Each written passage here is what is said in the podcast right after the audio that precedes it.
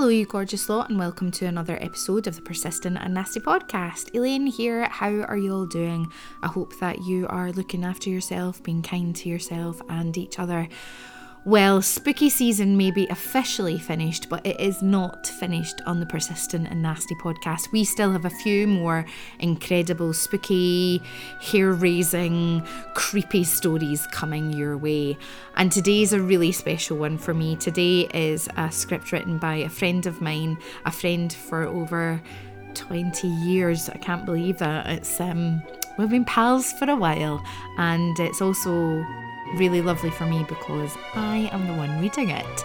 Um, a little bit different as well in the introduction today. I'm going to let my friend Fergus John McCann say a few words before their piece begins. The reason I'm doing that, it is really important to both Louise and I, and it always has been, that all of our work is intersectional. As everybody knows, all of the work that we do is trans and non binary inclusive, and that included this call out. And I am really happy and really am proud that I get to read the words of my non binary friend and um, their talent uh, gets to shine. Um, so I'm going to let Fergus do the chatting in a little second, but until then, just to uh, get us in the mood, I would suggest something. What would I? I would definitely suggest a red wine for this episode. I would dis- suggest maybe if you like a certain spirit like on the rocks. So um, maybe a whiskey, and you know, if you are doing whiskey, maybe like one ice cube and uh, just that, or really just a little tiny splash of water with certain uh, whiskies. Um, maybe some other kind of liqueur, or maybe you want to go for um, I don't know, like a fruity tea, uh, like a dark fruits tea, or um, an espresso or you can always just have a good old cup of tea. Sit back, don't get too relaxed, and enjoy. My name is Fergus John McCann. I'm an actor and writer based primarily in Glasgow. Um, as a writer, I write drama and fiction, so I've got some monologues, short plays, and a couple of plays um, written. Um, and in the the fiction section, I've got some some short stories and, and one unpublished novel uh, done so far. So, as a struggling writer, it's always nice to have a, a forum for your work. But more broadly, as a non-binary person, it's it's really great to be um, included in, and made welcome in a feminist space um, like Persistent and Nasty. Um, it's both good to have a community, but also to be to be made welcome in that community. And I certainly have been, particularly since I came out as non-binary. Um, yeah, persistent nasty really walk the walk. So it's really, really gratifying to be um, made welcome in that space.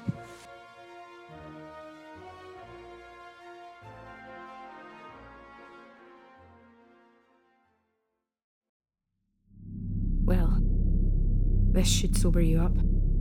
Not the cold wind on your bare legs, not your cheap shoes cutting into your sore, tired feet, not the knowledge that your coat is too thin should be something that fastens. As your makeup runs, stings your eyes as tears fall and you try desperately not to sob out loud. You totter and stagger, each heel strike as loud as a firework in the damp, cold street. He's coming. You saw him and you know what that means. You're too drunk for this, though. If only you could just think straight, stifle the panic steadily building in your panting ribs, the cold air making your chest sore as you gulp the frigid dampness into your lungs. Why you? Why here? What did you do to deserve this? All you can hear is your own sniffling and the sound of these stupid shoes that looked so pretty when you bought them for a steal 13 long hours ago. Maybe he's not following. But you know he is. You know what he does. Everyone knows. Why were you foolish enough to come out tonight? What felt like bravery, like rebellion, it now feels like utter stupidity. Like suicide, but you don't want to die. You really, really don't want to die, to be hurt, to be what he does. The violence of it. The butchery. There's no one around. The only light. The cold fire of the sodium streetlights. The old brick warehouses and offices closed. Locked. No night watchmen. No cameras. No one to witness. And no one to help. Scrabbling in your bag, you find your phone, and as you drunkenly peer at it, squinting until you can decipher what the screen shows, your heart sinks as you finally see what you knew you would. Low battery, yes, but worse. No signal, no internet, no cellular. They say you might carry a portable blocker. A jammer of some sort. If he does, he must be pretty close. Is he toying with you? Does he like the fear? Maybe you should scream, shout out in case there is, against all evidence, someone nearby, someone who can help. But you don't scream, do you? Because what if he decides your noise is too much of a risk? Decides to stop playing? Decides to run, run, and catch you and. But what was that? A cough. Was it? It certainly sounded like one. A man's cough behind you. Still some distance, but not much, not far away. But you don't turn round. You sob and stagger on. Forward further into the barely illuminated dark of this strange part of the city, this place you don't really know, and certainly not at night, drunk and cold and terrified and hunted. there it is again. A definite cough. Maybe louder? Closer. You strain to hear, but you can't detect footsteps other than your own. No other sounds, only your own breathing and cracking thuds of your heels and the ringing in your ears from the club. Your eyes grainy now. You're tired and tiring further, and you know he won't be tired. Probably sleeps through the day to be more awake at night. This is what he does after all. You imagine he's well practiced by now, skilled, efficient, brutal, merciless. Thoughts of turning around as if terror would let you, and begging for mercy are out of the question. This man must know no empathy to do what he has done. Inhuman. That's what the detective said on the news last night when asked to describe what the police were dealing with. What was done was inhuman. You push your cry down and try to focus your energy into walking. Maybe, maybe you can get to the main road. Maybe, God Almighty, please, there will be a taxi or at least another person or even a fucking phone box. You just need to keep walking. Unless, of course, he's already thought of that, unless it's all just part of his game. They say it's the hope that kills you, but it isn't, it's the knife. Your breathing is becoming frantic. Ragged, pain shoots up your calves and thighs as you punish the pavement with the irregular strikes of your heels on the concrete. Fuck! Right ankle buckles, or you were unbalanced, but either way, you've gone over it. No matter. Keep going. Despite the pain, even if you're making an injury worse, you must move forward, on and away, because there are wet footsteps behind you now.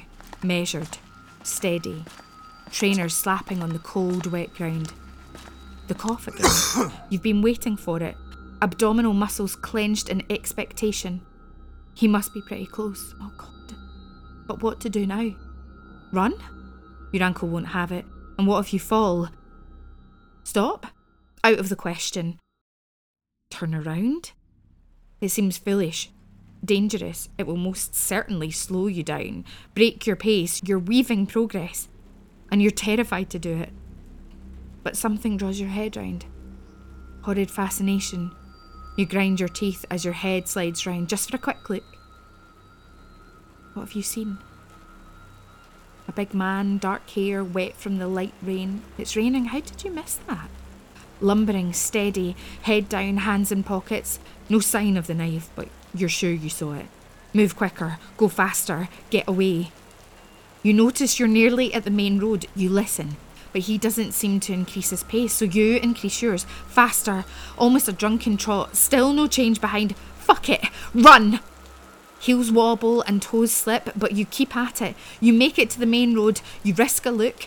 Still he comes, steady, relentless. Your head whips back to the road and you see them. Headlights. A taxi? Whatever it is, you wave frantically, flagging it down. It's silver, a saloon, and it slows, it pulls in. A taxi, well, a minicab. Down comes the window. The driver ducks down to see you across the passenger's chair. All right, love, did you book a cab? No. You say, but you really need to get home. You really need a lift. Looking behind you, you can see him. He hasn't slowed. He's still coming. Please, you add. He looks around at the deserted street, grimaces. I'm not supposed to. The TOA guys get really shirty about it. But you're alright. There's none about. Jump in. You don't need told twice. You get in, door firmly shut behind you. The man on the street still walking, lumbering along. Does he look up at you finally? But you're away now. The silver car powering through the early morning dark. You okay, love? Your breathing is coming back, your heart rate slowing a little. Your skin is clammy in the warm of the car, your scalp prickles with the sudden heat. You feel just a twinge of foolishness. You see, you thought that guy was following you. You thought that he was him. That bloke? I don't think so. Just another drunk. Or a drunk guy, anyway. You say you thought he had a knife. You're sure you saw it, a big knife. You see all sorts of things in the dark. And no disrespect, if you've had a drink, maybe, maybe he's right. You tell him as much. He asks you where you're going and you tell him the area, the main road. He takes you there and you get him to let you out outside of the co op, just round the corner from your flat. As you walk from the car, you look back and see him give a cheery wave and a big smile.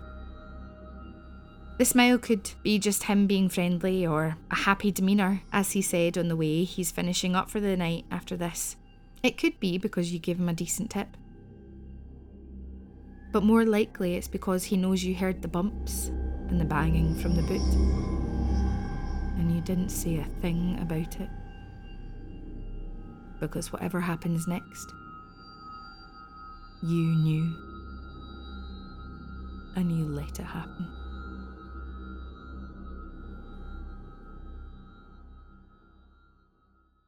This piece was written a few years ago, and if memory serves, it was for a call out for another group, but ultimately they wanted something shorter, and I just didn't feel I could build tension or, or put in a twist in the, the time that was allotted. Certainly, I wasn't able to do that.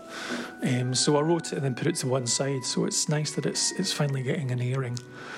Um, I wanted to examine what is truly frightening and what is truly horrifying, and so it starts conventionally enough with you know the building tension, the, the protagonist's fear of what might happen to her, and a kind of through the third person narration, kind of self recrimination, maybe for being so naive, kind of blaming herself for for, for being in a, a place of vulnerability.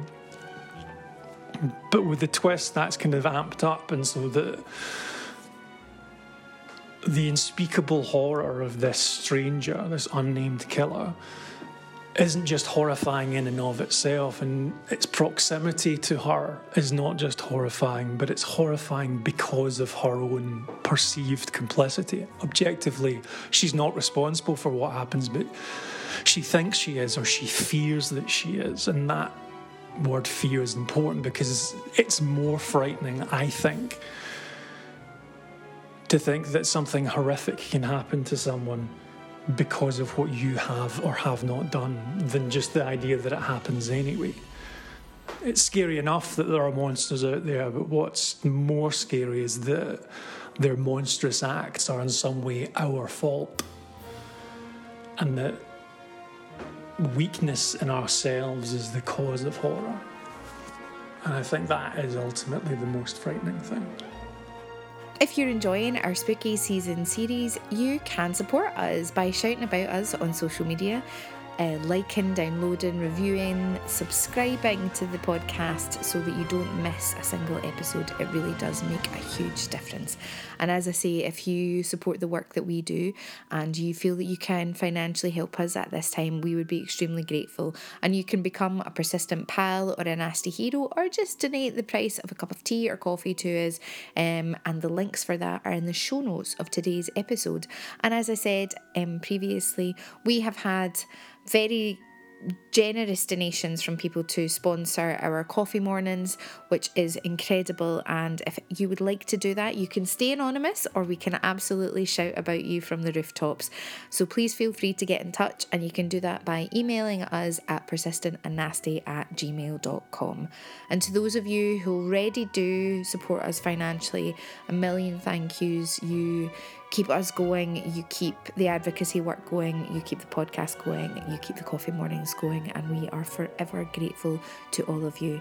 If you can't financially support us at the moment, we completely understand, um, but you can help us in many other ways, and one of those ways is by following us on social media, sharing about us on social media, and just generally being our cheerleaders. And you can do that by following us on Twitter at Persistent Nasty, Instagram at Persistent and Nasty, Facebook Persistent and Nasty. You can also follow us on TikTok, which is Persistent and Nasty, and you can check out the website www.persistentandnasty.co.uk, where you can read some of the incredible blogs that have been written for us by amazing artists. And you can also send us a blog to publish on the website. Please do send us some spooky stories, I'd love to read them. And you can follow Louise and I on social media. Louise is at Ms. Louise Oliver on both Twitter and Instagram, and I am at Elaine Stirrett on Twitter and at Elaine.Stirrett on Instagram. Today's episode was performed and edited by Elaine Stirrett.